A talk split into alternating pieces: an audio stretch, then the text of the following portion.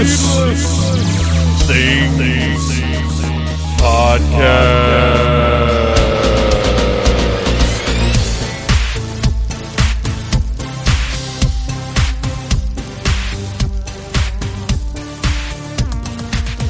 Hey, Phantomaniacs, welcome to the newest episode of the Needless Things Podcast, where we talk about toys, movies, music, and all manner of pop culture dorkery. I am your host, Dave, and right now I'm doing something I have never, ever done before. I'm recording a new intro for this week's episode because I didn't like the... Well, it's not that I didn't like the old intro. It just didn't sit right with me at the time that I recorded it. It rambled a whole lot, which granted, I don't promise that's not going to happen now. And the energy just wasn't what I wanted it to be. There's been a lot going on, and I feel like I've been saying that for like a year now.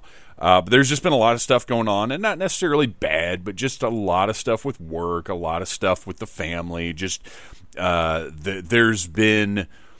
there are good and bad things that happen in life. Everything takes up a portion of your energy, whether it's a good thing or a bad thing or something you're waiting for or something you're doing or something you've done. It all pulls at you in different directions. And I think when I recorded this week's intro, I was just at kind of a low ebb. A lot of stuff had sort of pulled the life out of me, and then the work is definitely a big part of it.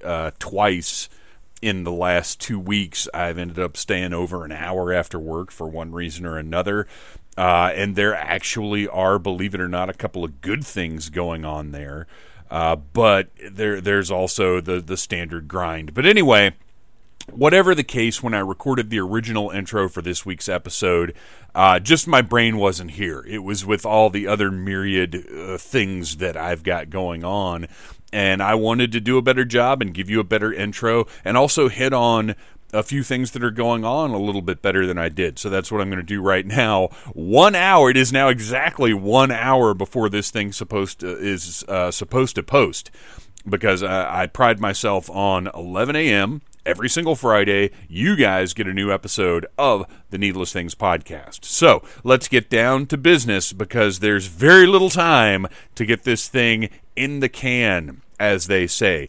First, I want to tell you that this week's episode is the Geek Year 1989 panel that was recorded live at Dragon Con this year. It's awesome. It's excellent. We have a great cast of speakers sharing their memories, and of course, the great Dragon Con American Sci-Fi Classics track audience participating in the panel. We had an awesome time.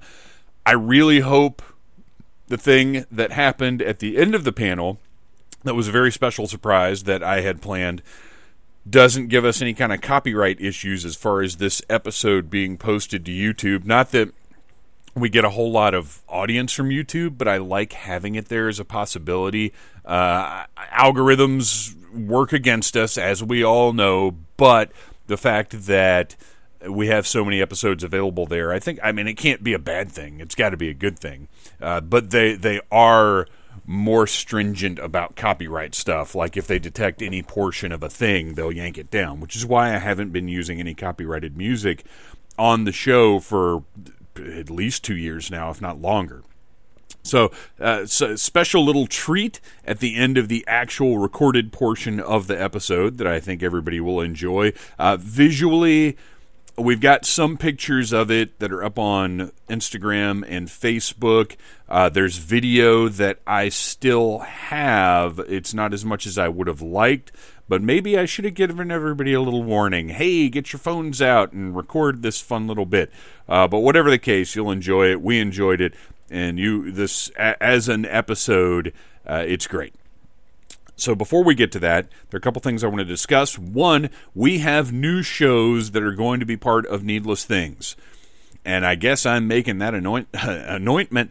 I am anointing these new shows right now. I'm making that announcement today, apparently.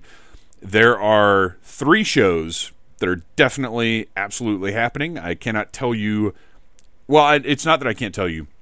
There is no regular schedule for these shows. I'm very excited about all three of them. They are all three very, very different things. One of them is, well, they're all very special to me. One of them I'm excited about because it's something I've been wanting to do for a while now, and I've been talking with one of the co-hosts for over a year about doing it, and then we finally we recorded a lot of stuff, and I don't know if it'll be one episode or three episodes or four episodes, but we've got a lot of stuff recorded that'll be released over the next few months, a little bit at a time. I don't know how often it'll come out, but basically anytime we can, we'll get together, we'll record, and we'll put it up.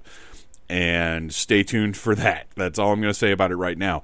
Another one, also very special to me, is an idea that has been sort of bounced around since Needless Things Podcast started, and I couldn't quite figure out a format or a home. I was excited about the ideas that this collaborator was presenting, but I wasn't sure how to work them in. And now, I honestly, I kind of just said, fuck it. I've got to do something with this person because I love them too much. I'm too interested in the kind of stuff that they do.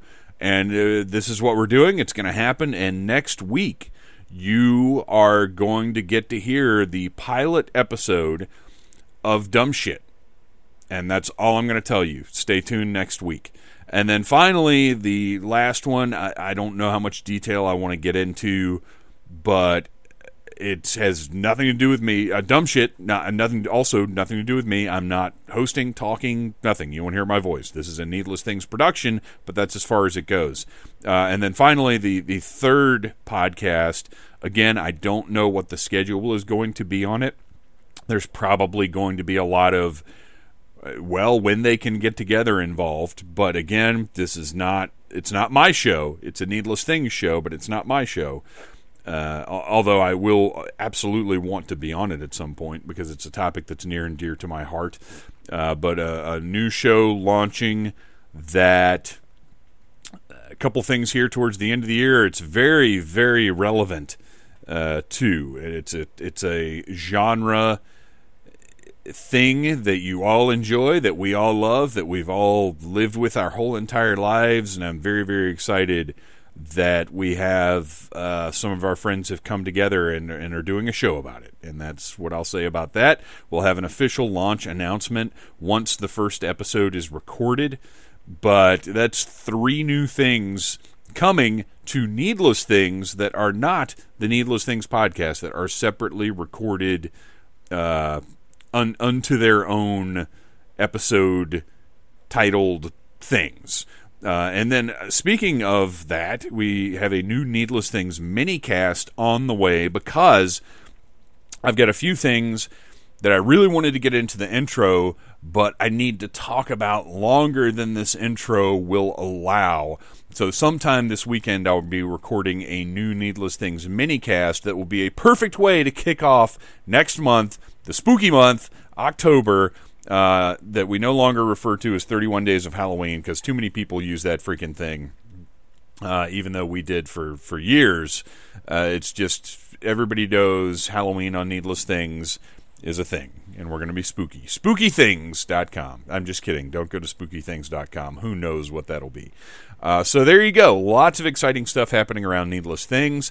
A different, more focused introduction, such as it is. And now it is time for our pals, the Mystery Men, who you can find by Googling Mystery Men Surf and a song, to take us into this wonderful episode of the Needless Things Podcast, which you can find each and every Friday at needlessthingspodcast.com, where you can also find toy reviews, movie reviews, Dragon Con reviews, all kinds of great stuff. Please share it around the internet. Tell your friends, like our stuff, share our stuff, leave comments on the podcast hosting areas, however that works. I should really do some research and learn more. But, maybe someday. Until then, enjoy the Mystery Men.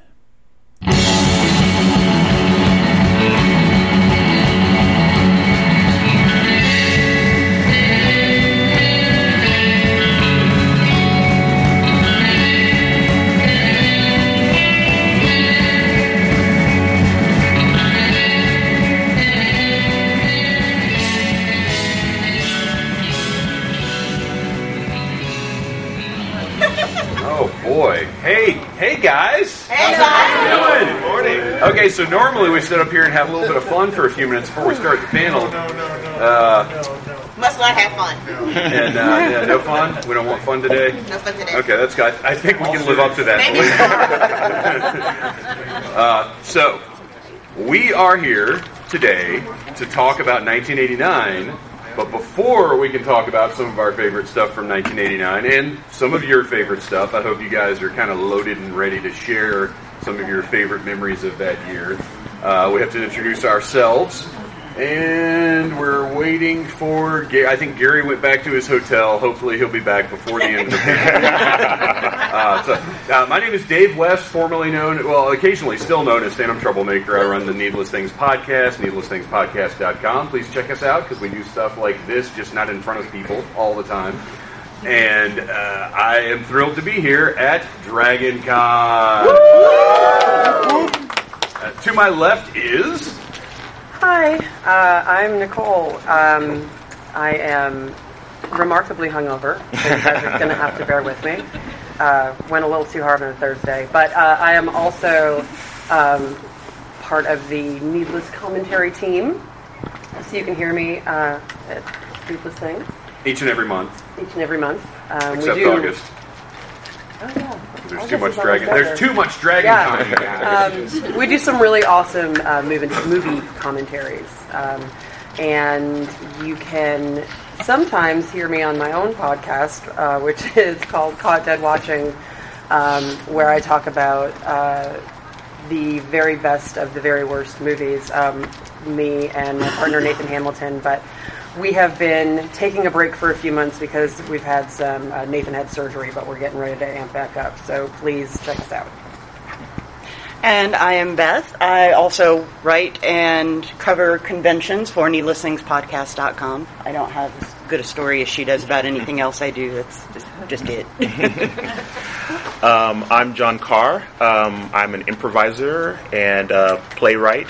We're starting up our Wrath of Khan 2, which is basically Dragon Con the play, next week, which is going to be super fun. And as of yesterday, I'm the artistic director of Dad's Garage Theater. So,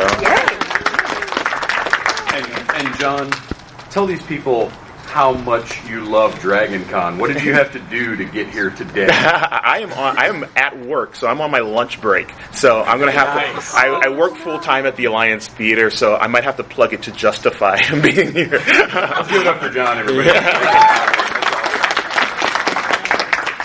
Hi, I'm Rebecca Wood, and I'm an occasional guest of Dave's, and I think I'm here because I was alive in 1989, and I like to talk. So, hello.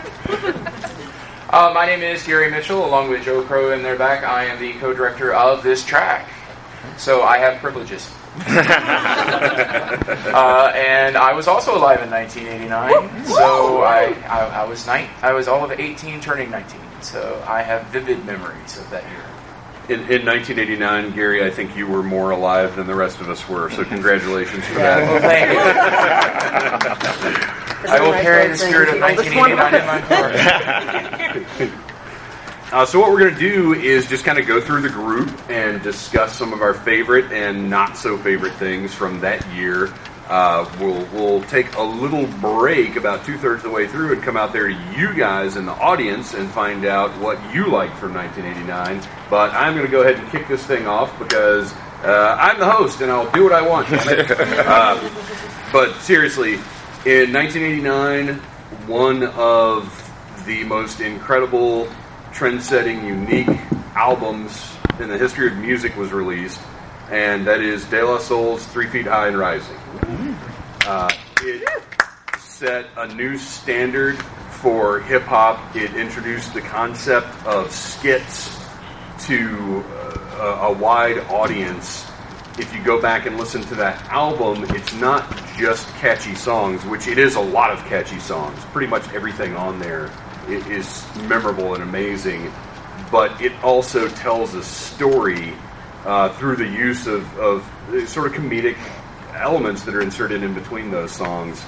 And I didn't discover it in 1989, full disclosure, But it was right around that time where my taste in music was really opening up beyond Weird Al and heavy metal.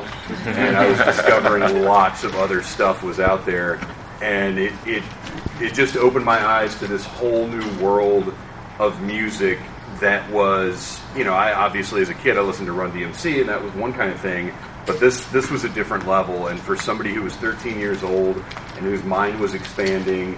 It couldn't have hit at a more perfect time. You know, when you're a teenager, that's when that stuff gets you, that sticks with you for the rest of your life, because your mind is really starting to sort of harden up and form, and that was one that just changed everything for me.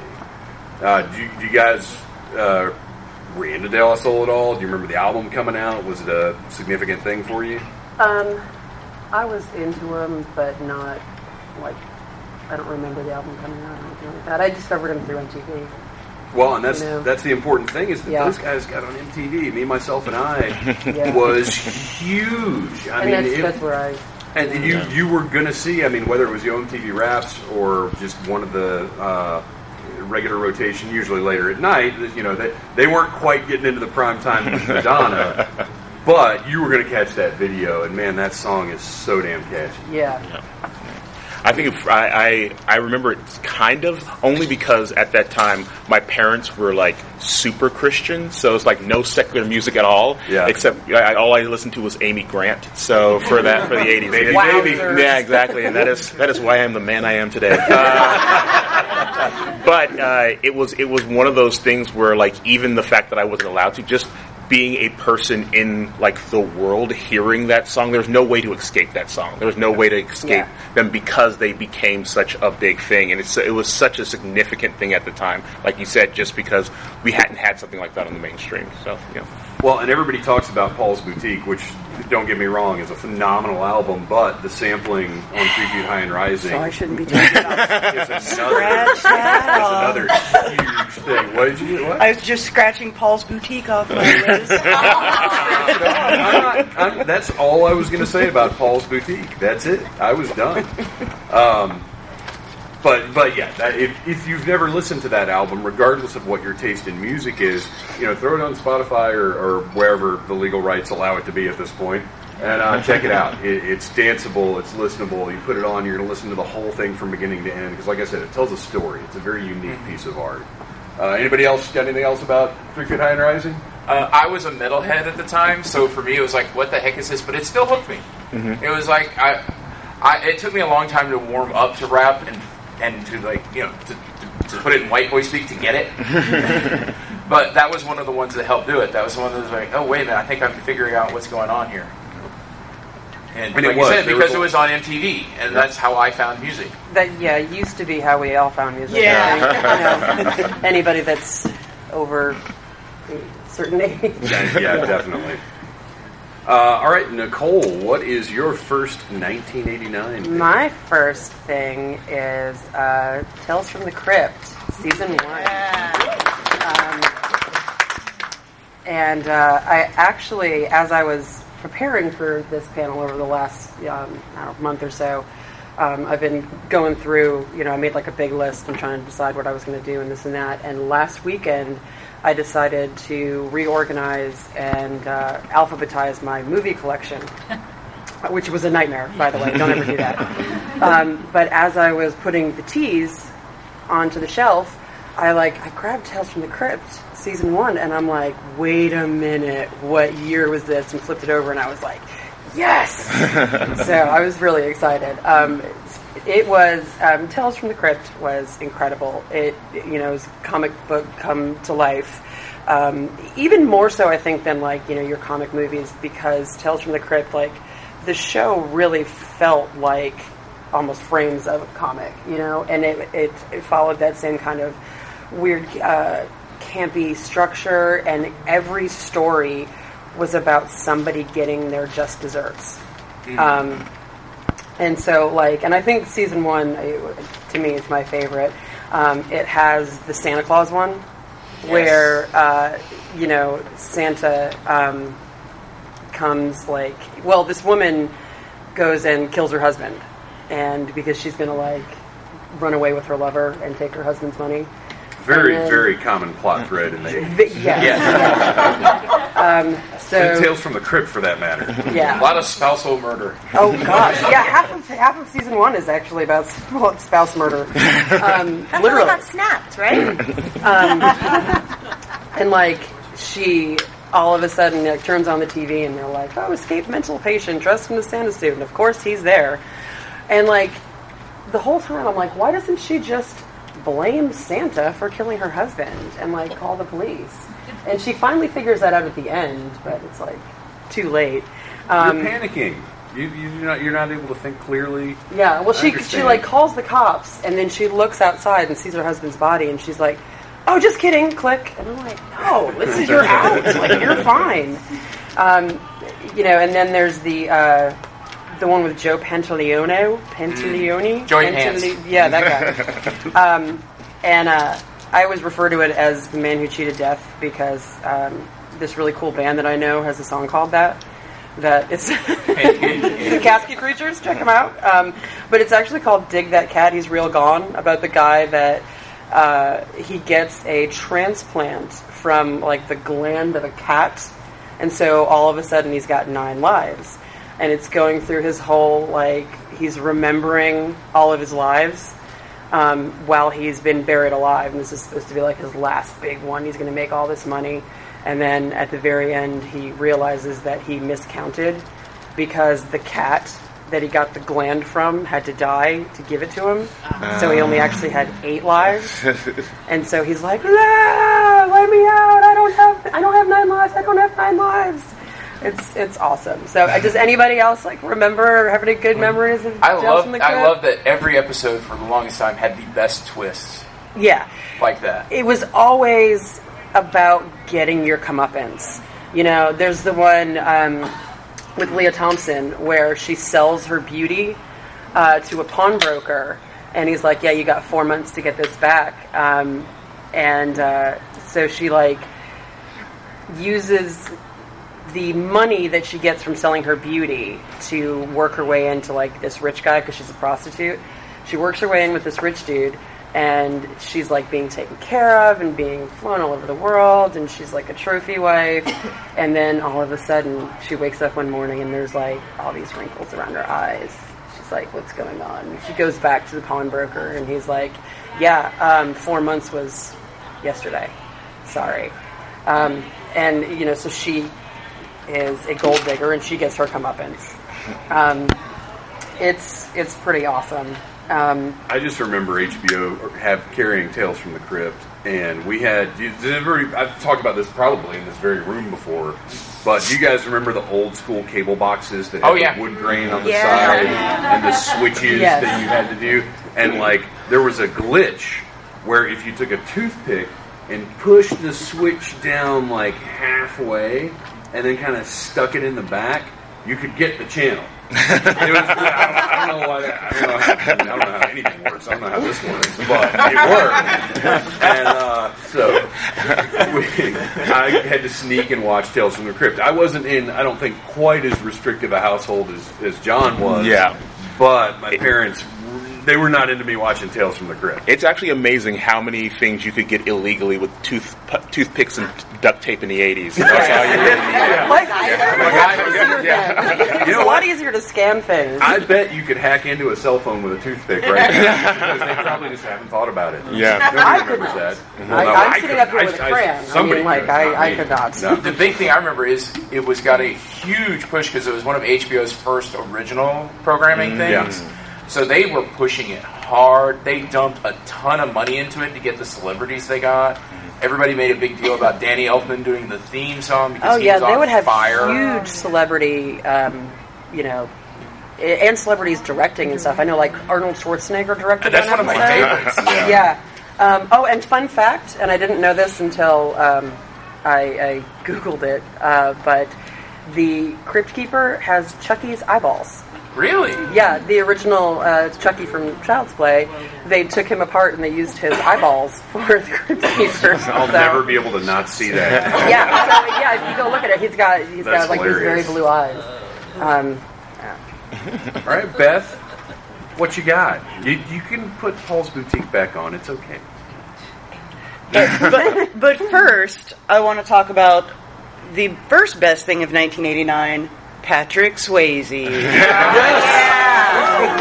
Yeah. Because Next of Kin and Roadhouse both came out in 1989. Which, by the way, we have done Needless Commentaries for both of those movies. If you go to needlessthingspodcast.com, you can check them out. He wants to hear our glorious voices talk about some of our best ones, Patrick Swayze is. Next of Kin, particularly interesting because of the weird casting of Patrick Swayze being the city guy and Liam Neeson is the country guy. It's a wild movie. Settle down, Briar.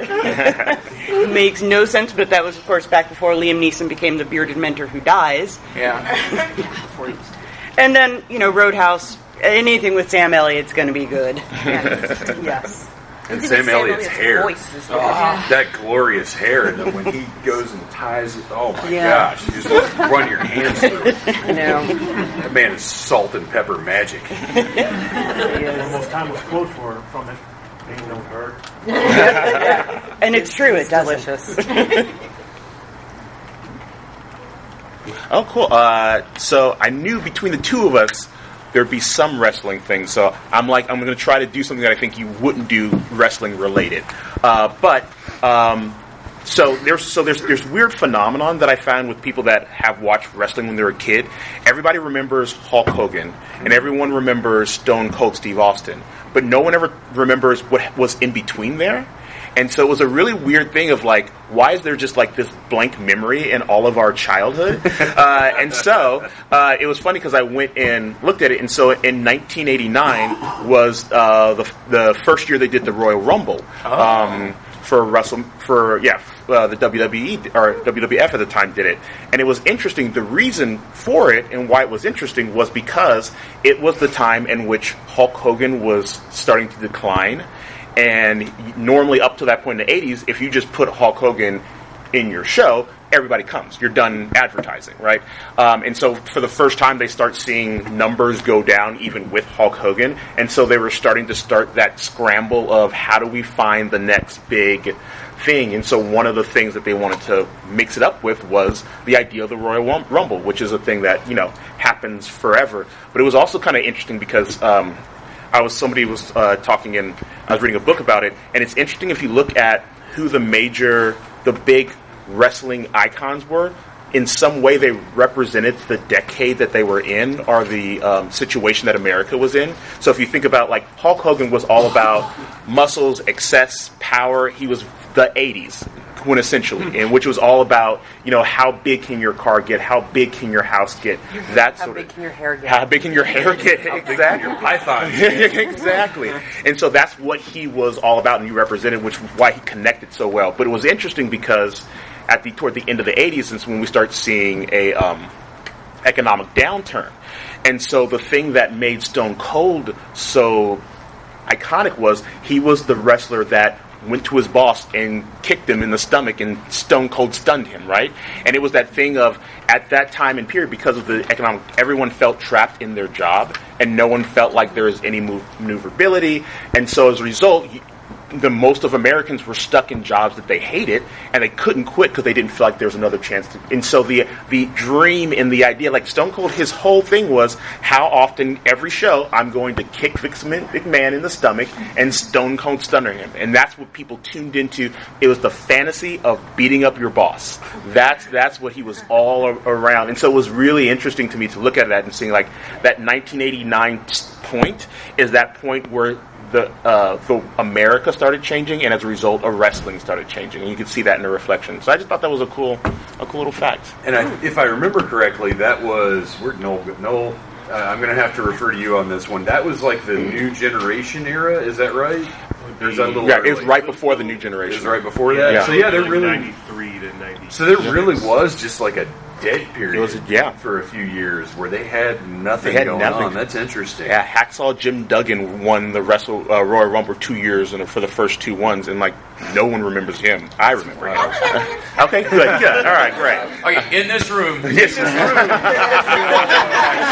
Okay, cool. Yes, sir. Didn't No Holds Barred come out in 89? That's probably what almost killed the business. Yeah. Yeah, definitely. I don't think that's going to be on anybody's favorite list. No. We'll find out, though. Also available. Just kidding. We did a commentary on No Holds Barred as well. That one was fun. Yikes. All right, cool. Rebecca, what do you got for us? We're going to play Guess My Favorite Thing from '89. Is that cool? Yeah. Yeah. I brought AV. Let's see if it works. All right, here we go. My favorite thing from 1989. This is high tech. Oh, yeah. Damn, she's fancy. You have to stick a toothpick in that? That's what she said.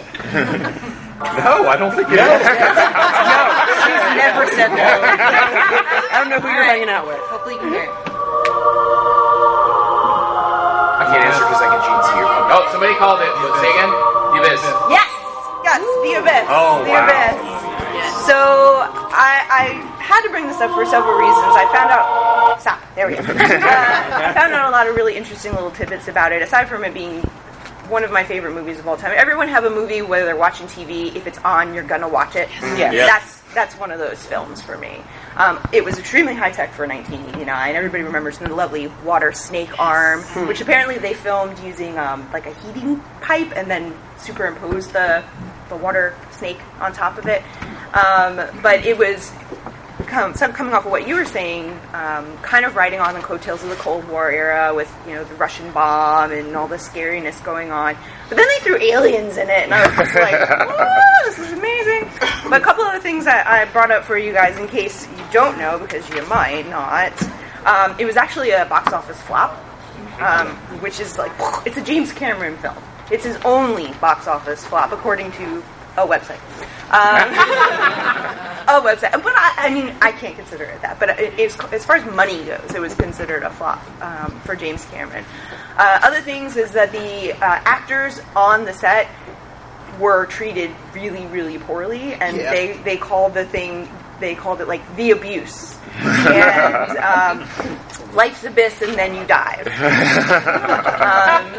Ed Harris specifically was almost drowned during filming, and he actually punched James Cameron in the face. Only time James Cameron's been punched in the face is by Ed Harris. I mean, apparently he just kept filming. He was like, I need air, because I filmed a lot of it underwater. And the liquid breathing thing. No. Most of the filming was done in a decommissioned nuclear power plant. It was 7 million gallons of water, one of the biggest underwater sets ever made.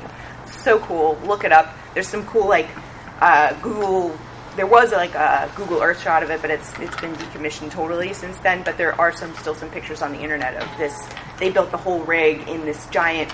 It was a nuclear reactor essentially that was never put into practice. But the breathing apparatus water stuff, that actually was a real thing. It was created at Duke University. It did work. Ed Harris did not breathe it. However, the rat did.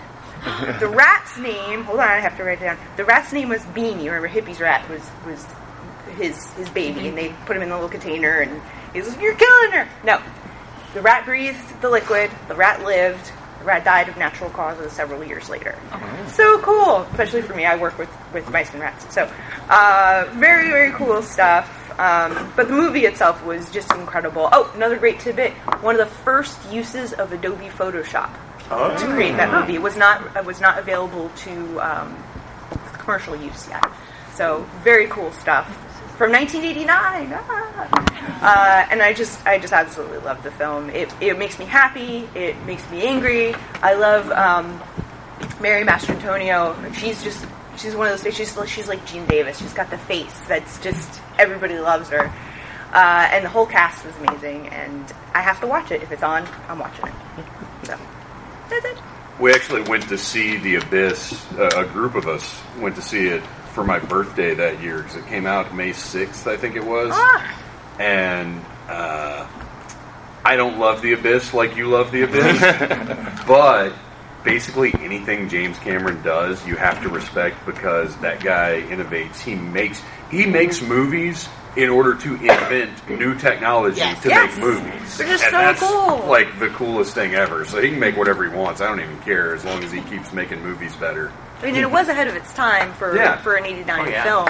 I believe what I recall is that it was a $70 million budget, and it brought in like $56 million in the box office. So, I mean, I think it was a little bit of a hard sell. I think it was hard to tell really what it was going into it. It was also kind of butchered in the editing. I like the director's cut version, which puts some of the plot back in. Yes, absolutely. And I think that's part of why it didn't do well. It was very abrupt. The whole alien thing was kind of abrupt. You know, it would have to have been another hour longer. Well, the director's cut was three? It's about it's almost 3 hours. Yeah. So if it was made today, it'd come out. They'd do it. Oh, it'd just be regular. Yeah, that'd be normal. All right, Gary, you want to wrap up round one? I do, and I just want to say thank you for taking Ace of Ken off my list. So we've done music, we've done movies, and we've done wrestling. So I'm going to go into comic books.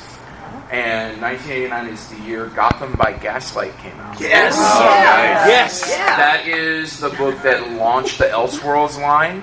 And DC started doing the what used to be just the imaginary stories. And the idea of doing Batman in Victorian Gotham against Jack the Ripper. The art's incredible. The story's tight. I love the design they did, and I'm glad we finally have an action figure. Because with that Victorian half cape, Batman looks even more badass. And it really did, like I said, it launched off all the different Elseworlds we got since then. It wasn't even originally, it didn't have the Elseworlds imprint on it at first. It was just kind of this thing that they did. Yeah. And I just love the little hints of the world building. Like, here's Dick Grayson's going to be over here. Here's this guy who poisoned his face with strychnine. And it's like, oh, there's the Joker. I mean, it's one of those comics that when it came out, like you said, there was a lot of what is this? And then this is good, I want more. And they gave us more, and unfortunately it wasn't as good. Whoa, buddy. You hold on there when you're talking about Elseworlds. No, I'm saying the direct sequel to Gotham by Gaslight, Master of the Future, not as good. See, I always thought the Houdini one was intended to be a sequel, and it's not, apparently. Which I only found out in the last few years. But I always took that as the sequel. I didn't even know about... What is it? It's Master of the Future. Master of the Future. I didn't even know about that one until a few years ago when I was kind of looking, probably for a podcast, looking something up. Yeah, but there have been some great Elseworlds to spin off of it. Speeding Bullets, the one where he becomes Green Lantern, it was good. I mean, like I said, it really... put a new thing in the comics, whereas like DC started to get experimental because they could. It's like it's an Elseworld. Who cares? They range from fascinating to terrible. Yeah, but they're all like the concepts are all very interesting things. Like what if Bruce Wayne got the Green Lantern ring? What if Superman was? I mean, everybody knows Red Sun, right? Yeah. Yes. Yep. I mean, that came out of that. But yeah, Gotham by Gaslight's the original, and that Mike Mignola artwork is just unparalleled. I mean, if you're a fan of Hellboy at all and you haven't read Gotham by Gaslight, go check it out because it looks like Batman playing in a Hellboy world because it's all Mignola. All right, so. That was our first round, and now I need to mention that everybody should please give generously to Dragon Con's 2019 charity, the American Heart Association. You can give... Money!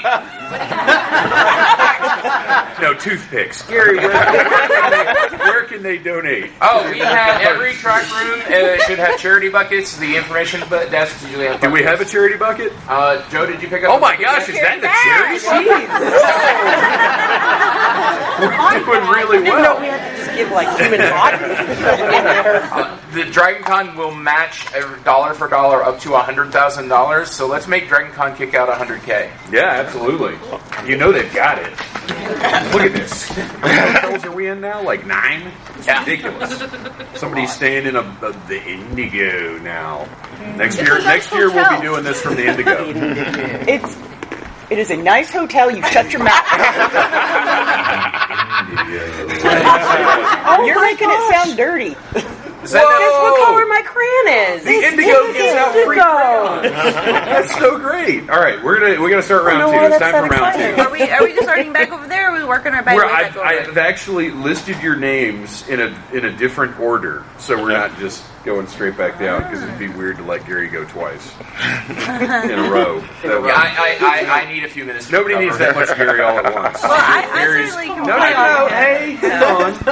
Gary is a lot of exuberance and enthusiasm and love, and we just can't dole all that out right in the middle of the panel. We got to save some for the end, right? Right. Yeah. Come on. I'd love to save some for the end. All right, Gary, settle down. See, that's what I'm talking about. So, Beth, we're going to bring it back over to Beth. What is the second thing from 1989 that you wanted to talk about today? So this is really tough for me, because I did this podcast with Dave a few months ago, and I got to talk about Bill and Ted's Excellent Adventure and UHF and all of my favorite things off my chest from 1989. So I had to pull all new things out. Because I know each and every one of you is going to go listen to that episode. You don't want to double up. You don't want to hear about the same. And we're also doing panels on those. It's crazy. Well, and we are also doing panels on them, so I didn't want to do all my talking too early. So I had to find all new things, and that also means I don't get to talk about disintegration, except I just snuck it in. Well done. So my next favorite thing that I'm allowed to talk about is a little show called Red Dwarf that I discovered in the year 1989. I know it was not new. It actually was 3 seasons old in 1989 when I discovered it, but that's the year I found it.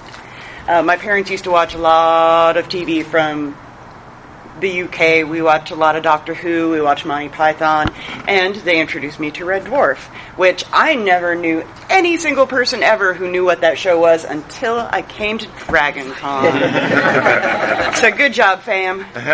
If you have not seen the show, it's hilarious. It's amazing. Please watch it. It's the story of the last man alive traveling 3 million years from Earth with a hologram of his dead crewmate and a creature who evolved from the ship's cat, and the cat is so funny. Mm-hmm. But just in general, the show's hysterical, even though it doesn't sound like maybe the story of the last man alive stranded in space would be really funny. But it is, so please check it out. They're even making episodes still today. Mm-hmm. I discovered it in 2011, and even the original episodes still hold up. They're just hold up as super funny, so highly recommend that show. Yeah, it's funny how much of the BBC stuff from decades ago, you may be able to look at it and see its age, right. But as far as the writing and the pacing and what they're going for, that stuff all is very ahead of its time, very smart, very well done. Yeah, absolutely. My favorite quote that I actually still use on people is, "Look, I think everyone has something to bring to this conversation, but from now on, what you should bring is silence." Rebecca, you are next on the random jump around list. Excellent. It works out really nicely because I'm about to play off with Gary. So you just listen. Just do the listening because it's awesome. That's on my list. Do that. So you guys don't all have to listen to it. Everybody knows it's about dance, right? Right. Yeah. It's only 7 minutes. Yeah, no, I'm not going to be It is 7 quality minutes. This is something that actually I was introduced to more recently than... Okay, there we go. My phone does not like to respond to me. From my wonderful husband, because he's a big Prince fan. But it's just Prince in general. That's probably the worst thing that he's ever done. But Prince is, I think he said it best, not Prince, my husband, who's sitting right there. I'm pointing him out. There's certain bands and certain artists that even if you don't like their music, you at least have to appreciate them and be like, nobody says, "I hate the Beatles." Nobody says, "I hate Prince." Well, if you do, then I don't ever want to talk to you. But that's terrible. Don't talk to my husband about the Beatles then. No, not gonna. We're just gonna pretend that doesn't exist right there. But there's just, Prince. I just love him. And the bad dance, of course, from Batman, which was released in 1989. I'm not going to talk about that because somebody else... That's tomorrow. I'm not going to talk about it. It's all good. But that was... The video itself scared me when I was a child, so I don't think I watched it or knew, like, recognized its existence. You know when something bad happens to you as a kid, you kind of just block it out of your memory. And so I heard it again as an adult, and I'm just like, I've never heard this before. And Noel, my husband, is like, really? Really? And then, of course, all the memories came back when I saw the video. I was just like, oh, yeah, Princess Terrifying. That's why we don't like it anymore. Well, it is creepy. He's that Gemini character that's the half Batman, half Joker makeup done. And it's intense and weird looking. And you've got all the sort of faceless dancers running around this dark, weird set. And none of it, like, clearly there's Batman imagery. But it also doesn't seem to have anything to do with Batman. Right, like, it's this really bizarre... Well, I didn't have any context for it, because I was pretty young in 89. I'm not going to say how young.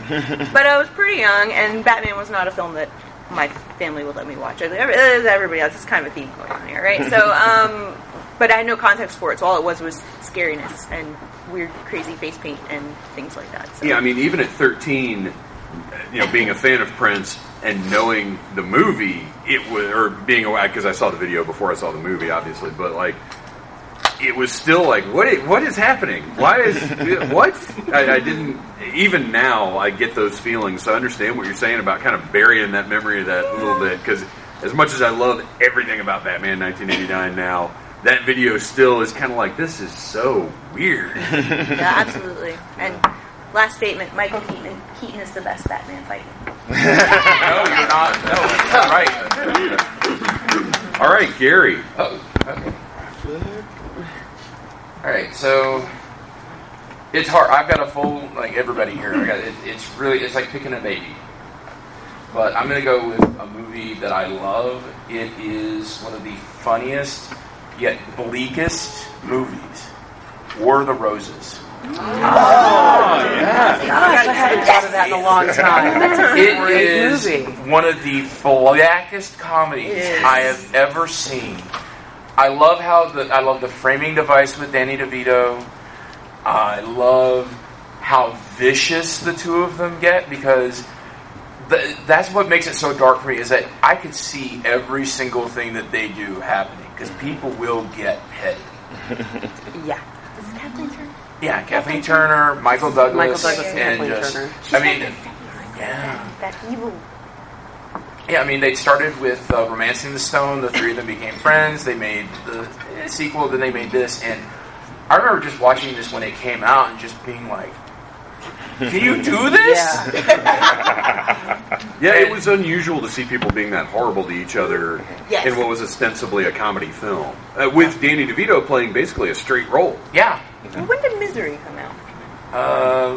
Earlier. Yeah. Earlier than that? The book was earlier, because I read the book in high school. Okay. That's a The movie might have been in later. Yeah, I think the movie was in the 90s. Cool. But I remember reading the book on the bus. But Misery was not a comedy. No. I mean, depending on who you are. Yeah, but it's just one of those, and it's a movie I love, but I don't watch it that often, because it is kind of hard to watch sometimes. But if I'm in the right mood, it makes me laugh. And then there are times that if I'm not in the right mood, I'm like... You cry. Ooh. Yeah, no, that's accurate. Like, it can hit you depending on where you're at in your life. It may be the funniest thing ever, but if you're a little off, if your brain's not in the best place in the world... If you had a breakup... It could crush you. Absolutely. Yeah, it's a whole different experience watching that movie after an ugly breakup. I guess you're like, well, at least I didn't. At least I didn't turn the dog into pate. It can also make you feel better, because you go through a nasty divorce and you're like, well, I guess it could have been worse. And I think my absolute favorite moment of the whole movie, though, is at the end when they die. Spoiler alert. They both fall. Gary, I haven't seen it. So good job. It's been 30 years. Yeah. That's what it is. But Michael Douglas obviously still wants to reconcile and be back to his wife, and he reaches out. They're laying there dying. He reaches out and touches, put his hand on her, and she just grabs his hand and throws it off. Like, don't touch me. You think you're getting a final sweet moment of reconciliation, and that's the biggest laugh. Yeah. Well, yeah. Sorry if I brought the room down. But yeah. Awesome. Good job, Gary. Well, that's okay, because now it's on John to bring us all back up. Oh, great. No pressure. Yeah, Jesus. So I think for me, okay, so it was interesting when I was thinking about, like, what I remember distinctly from that time period. And one of the things that I always remember are AOL discs. You remember when you got those free trial discs? Yeah, so it was like, that was one of my strongest memories from that time. And it turns out, as an interesting fact, 1989 was the first year that that companies provided the internet to the general public. That you finally, for the first time, we had that monthly, you could pay a monthly, or no, it was like an hourly free fee to get onto the internet. Yeah, kids don't remember that. And back in our day, like, I had to save up money to, like, be able to buy 1 hour so I could just, like, watch it. And there's so much about, like, what the internet, like the promise of the internet, like now is kind of a casual thing that we all kind of accept and understand, but like it was that time period. I remember when that the noise would happen, when it'd be like, like when that happened, like it was just like excitement. Like I could get access to the entire world, mostly porn, but the entire world was at my fingertips. And so. You would get excited. I would just be praying it would connect. Oh, yeah. Mom, hang up the phone. Yeah, exactly.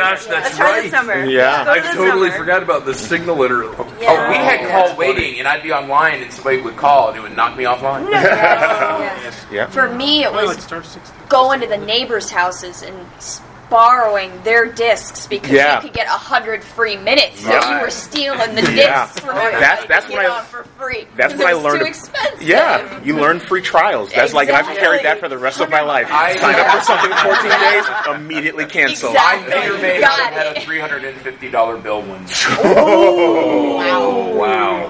That's a lot of porn. Yeah. I'm just thinking about like what just said mini.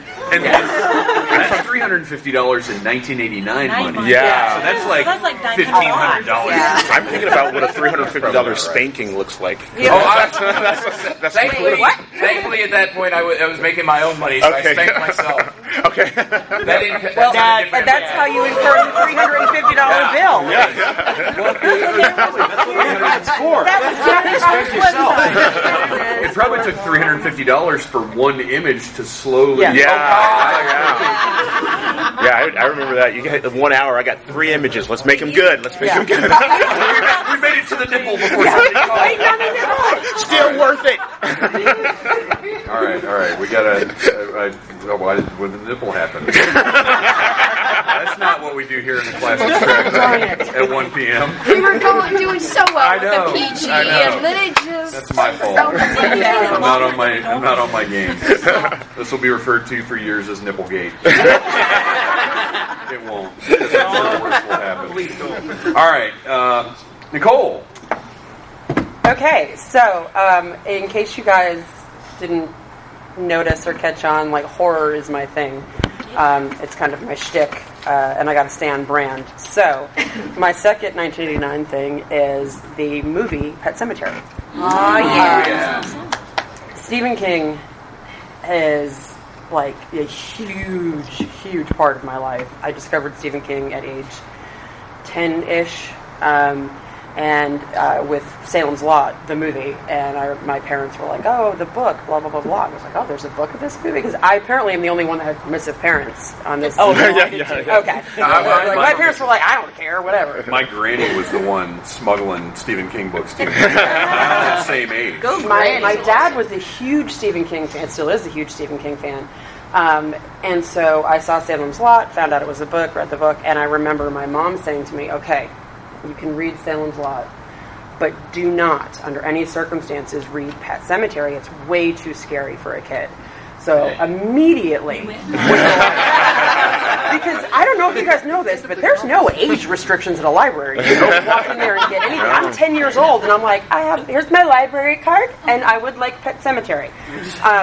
And so, loved the book, and so obviously, you know, the movie, had to see that, and it is probably my favorite King adaptation to this day. Stop making that face. No. Sorry. I agree with your face, sir. You know I do. I know. I love Pet Sematary. I think it is a fantastic movie. I think it's a really good adaptation. I think that it is pretty darn heartbreaking. Like the whole story is. Oh, what's heartbreaking is Denise Crosby's acting. Okay, I will say that my least favorite part of it is she's awful. Like she is wooden. She's terrible, but everybody else in that is fantastic. I mean, even like the kid that plays Gage, he's so good for being such a young. I mean, he's like 3 years old, but he is incredible. And if you watch any sort of like making of things about it, like they really just like had him act. I mean, they were like, hey, whatever. I can't remember what his real name is, but you know, they're like, do this, and he would. Like, they didn't really have to like trick him into it or use like a lot of the ways that they get, you know, kids to do things on camera. Like, they were like, you know, oh, poke your lip out and say no fair, and he's like, no fair. Like, he was a good little actor. It's a terrifying child. Yeah. Yes. Yeah. Oh my god. I think his real name was actually Creepy Little Kid. Can somebody just look that up real quick? Yeah, and obviously, you know, Fred Gwynn was incredible. Sometimes better. He was good.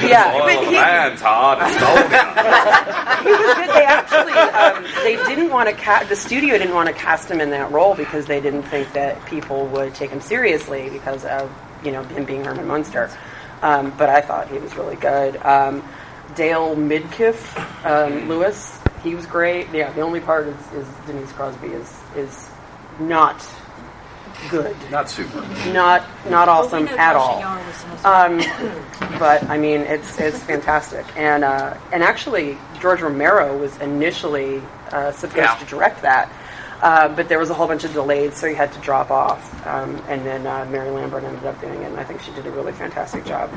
But I don't know. I mean, I don't think you can go wrong with Pet Sematary. It's wonderful. And it's a really good way to feel absolutely terrible about your day if you want to just be really depressed. Yeah, you guys are really bringing it down with these. May I ask a question? Okay. Yeah. So I'm also a fan of the original. You know what? I'm coming out there anyway. Hang on. Oh, yeah, and I don't want to talk about the new movie. Yeah. The cat was the best part. Church. It didn't look right. No, Church was awesome. What I'd be curious is your thoughts on the remake. I hated it. I absolutely. I wanted to like it, because I was looking at it as not necessarily a remake, but just a reimagining and a adaptation of the book, and I was excited about it. From the trailers, I thought it looked like it was going to be pretty good. I thought the cast looked really good, and the farther we got in the movie, the more I absolutely hated it. I felt like they kept making all these references to the first movie, and I thought it was a cheap shot. Like, there's the part at the end where, you know, it didn't end up being Gage. The daughter is the one that dies in the new movie, which is fine, whatever. But they keep showing under the bed. And they keep showing under the bed, and then they don't have her under the bed attacking him. And it just, to me, it's like it was a cheap shot. They're just like, hey, remember that other movie? Well, we're gonna like play off that scare that worked really well. Yeah, they did that twice. They did it there, and there was one other scare they were counting on you to remember. Yeah. Exactly, and I thought it was subverting BS. Expectations is not always a good thing. That's crazy talk. Like. Yeah, we went and saw it together, and man, I was just like... I do love how bleak the ending is, though. Yeah, but... Just for the record, I love the remake. What killed it for me was I hated it. All right, we need to ask these audience members for some of their 1989 memories. If you could raise a hand in the air, if you have something specific from 1989 you would like. You don't remember anything from 1989. I was 2. I remember. Great. Shut up and get out. Best year of my life. Out and look scary. Ladies and gentlemen, my child bride. My husband is much younger than me. Chris from Long Island. Movie that I loved. since it came out. It doesn't get too much love. Ghostbusters 2. Yeah. Oh, yeah. My favorite lines of all time, but I say all the time. Being miserable and treating other people like dirt is every New Yorker's God-given right. I'm with you. I liked it. And I didn't... You know, I was 13 when it came out, and my perspectives were different. It was just, oh, it's another Ghostbusters movie. I don't understand why they're going to kids' birthday parties at the beginning, but it's cool. I like it. Hey, it's the Ghostbusters. It was happy. A perfect movie for being 13 years old. That's the same age. Yeah. I mean, at the time. All right, hands up. What else we got? Right here, yes, sir. What's your name? Where are you from? 1989S. I'm Devin from the Flopcast podcast, and Gary, you mentioned War of the Roses. I got me thinking that 89 was a fantastic year for black comedies because that's also when we got Heathers. Oh, yeah! That's a good one. Very good. We could do a panel just on that. All right, sir. What's your name? Where are you from? I'm Bill Johnson from Tennessee, and I just wanted to say King Diamond Conspiracy, one of my favorite metal albums of all time. Good call. Very good, sir. Very Thanks, good, sir. Bill. All right, hands again. Let's see. I'm going to run over here because that is a phenomenal ribbon you've got on there. What's your name? Where are you from? Daniel Johnson, Atlanta, National Lampoon's Christmas Vacation. Yeah!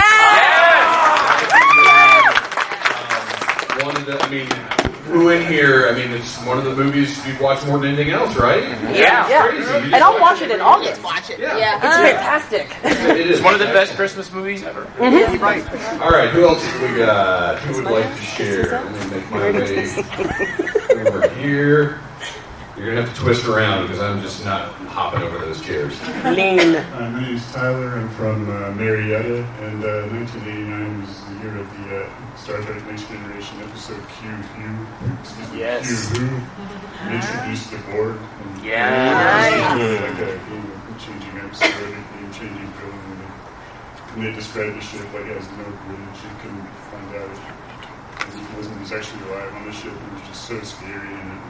They're more popular maybe for the best of both worlds, two-parter a few years later, but it was just really a game-changing episode. And it's probably the best introduction of any film. Absolutely, yeah, fantastic. Thanks, man. All right, who else? Oh, coming over here. What's your name? Where are you from? My name is Matt, and I'm from Atlanta. 1989, Honey, I Shrunk the Kids. Yeah. Here, and also the Reanimator, Stuart Gordon. Yeah, which what a combo that is. That's wild. And Honey, I Shrunk the Reanimator? Who saw Honey, I Shrunk the Kids in the theater, and maybe even at the time, kind of wasn't expecting it to be as good as it is? Yeah. Like, it just seemed like such an odd, like, is this really going to be a good thing? And it was fantastic. And Rick Moranis pulling off this great, emotive, entertaining father role. Just a fantastic movie. Good call. Hands. Right here. Michael Baldwin from Atlanta, and 89 was the year of The Wizard and the Power Glove because it's so bad. Curse you for bringing up the Power Glove. Would you say, maybe, no, we'll save this for next year. Next year, Classic Video Game Hall of Fame, Best Accessories. Yes. Mm. Oh. Nice. All right, I think we got one more right over here. Rhonda from Philly. Oh, you're projecting. Yes. I got this. Philly. Because that was the year I realized my mother wasn't crazy because she never liked the old Batman because it was so funny, and she told me that Batman was supposed to be a dark character. Then I saw Batman and realized, oh. Yes. And you should come to tomorrow's Batman panel. Yes, we've got a Batman 89 panel tomorrow where you'll see a lot of the same faces, so you guys should definitely come. All right, let's see. Oh, I got one more on the way up here. So, yes, one of Honey's darkest movies, right? The Burbs. Oh, yeah. Yes. Absolutely. Fantastic. Yeah. Another. With Pet Sematary, you also had the Ramones soundtrack. Also. Oh, yeah? Yeah. I don't want to King be buried. King is a huge Ramones fan. Yeah, and they wrote Pet Sematary, obviously, for Pet Sematary. And then there's that great moment where the truck is about to run over Gage, and he's listening to Sheena as a punk rocker. And just sing, Sheena is what? Because it's so upbeat, and then it's so not upbeat. Chew. All right, so we are about to wrap things up here. I want to remind everybody, please go in. Whoa! Remind everybody to cover your ears. You should have put a toothpick in it. That woke everybody up. Hell yes. Boy, I am just blown it here. Badass. Hey, I have an idea. We are going to party. All right, so I want to remind everybody to go to the Dragon Con app and please rate this panel if you had a good time. 5 stars is the best you can do. And also, if you have any input, they look at that stuff. So if you liked the panelists, you can say, hey, I thought Beth was great. Hey, Dave, maybe a little overbearing. But, you know. Why is half the panel hungover? This half of the panel. No, we have our donation bucket, by the way. We had to hand-make one. But before we go, I've realized that I didn't get to my second pick. Uh-oh. And I think we need to have a little tribute here. If you remember, somebody make sexy noises. Back in 1989, there was a wrestler named Dusty Rhodes. And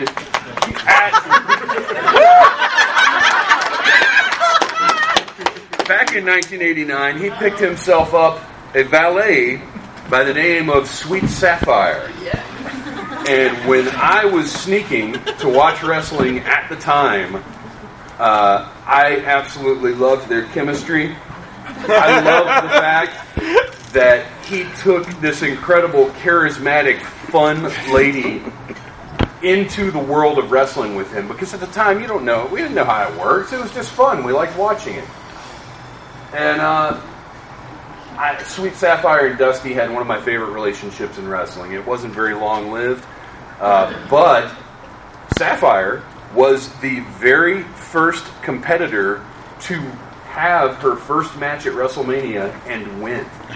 Because she pinned Sensational Sherry in a tag team match with Sherry and Randy Savage facing Dusty Rhodes and Sweet Sapphire. And what I'd like to do right now, everybody knows there's nothing I like more than a little dance party. So if anybody has any Dusty-related gear, let's all get up and have ourselves a little Dusty dance. Come on, everybody. Come on. Get up. Get up. Get up. Hold on. Come on. Let's get up. Y'all are lame. Lame and lame. Come on, you guys. Dance party. I had a technical failure, so I don't have a shirt. There was some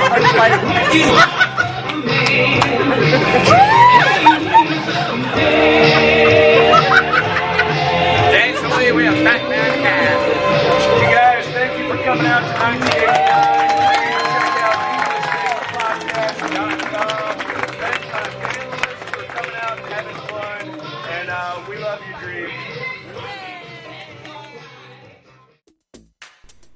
So I forgot to mention in the intro, because Lord knows I had plenty of other stuff to say, apparently. I, too, was hungover as a mofo for that panel, much to my shame. We all went a little nuts Thursday night, or we're not as responsible as we should have been. And early Friday morning, I had to send Joe and Gary a message saying that there was absolutely no way I was going to be able to go and moderate the Jake the Snake panel like I was supposed to. And I feel horrible about it. Like, I absolutely neglected my responsibilities there. And I'd like to say it'll never happen again, but it's Dragon Con and things happen. But fortunately, I was able to rally and make the 1989 panel, which is good since it's a Needless Things panel, and I better friggin' be there. But I was feeling okay at that point, but I was definitely still feeling the after effects of the Thursday night of debauchery. And I will say that there's just no way I could have handled what I heard about the Jake the Snake panel. Quite frankly, if I was 100% sober, I would have been having issues. Because apparently Jake, I mean, he's a legend. And he's an old dude. He's going to do whatever he wants. And there was a lot of content, I guess, that was not appropriate for a family situation, and I would have been extremely uncomfortable with that. So I'm glad Joe was there to handle that, because even completely sober, I don't think I would have wanted that. But anyway, stay tuned, you guys. Lots of cool stuff coming. It's spooky time, and I love you guys. Thank you for listening to the Needless Things Podcast. You're the best. You can find the show on iTunes, Stitcher, Downcast, or in the ears of a Trader Vic's employee. Love you. Mean it. Uh-huh.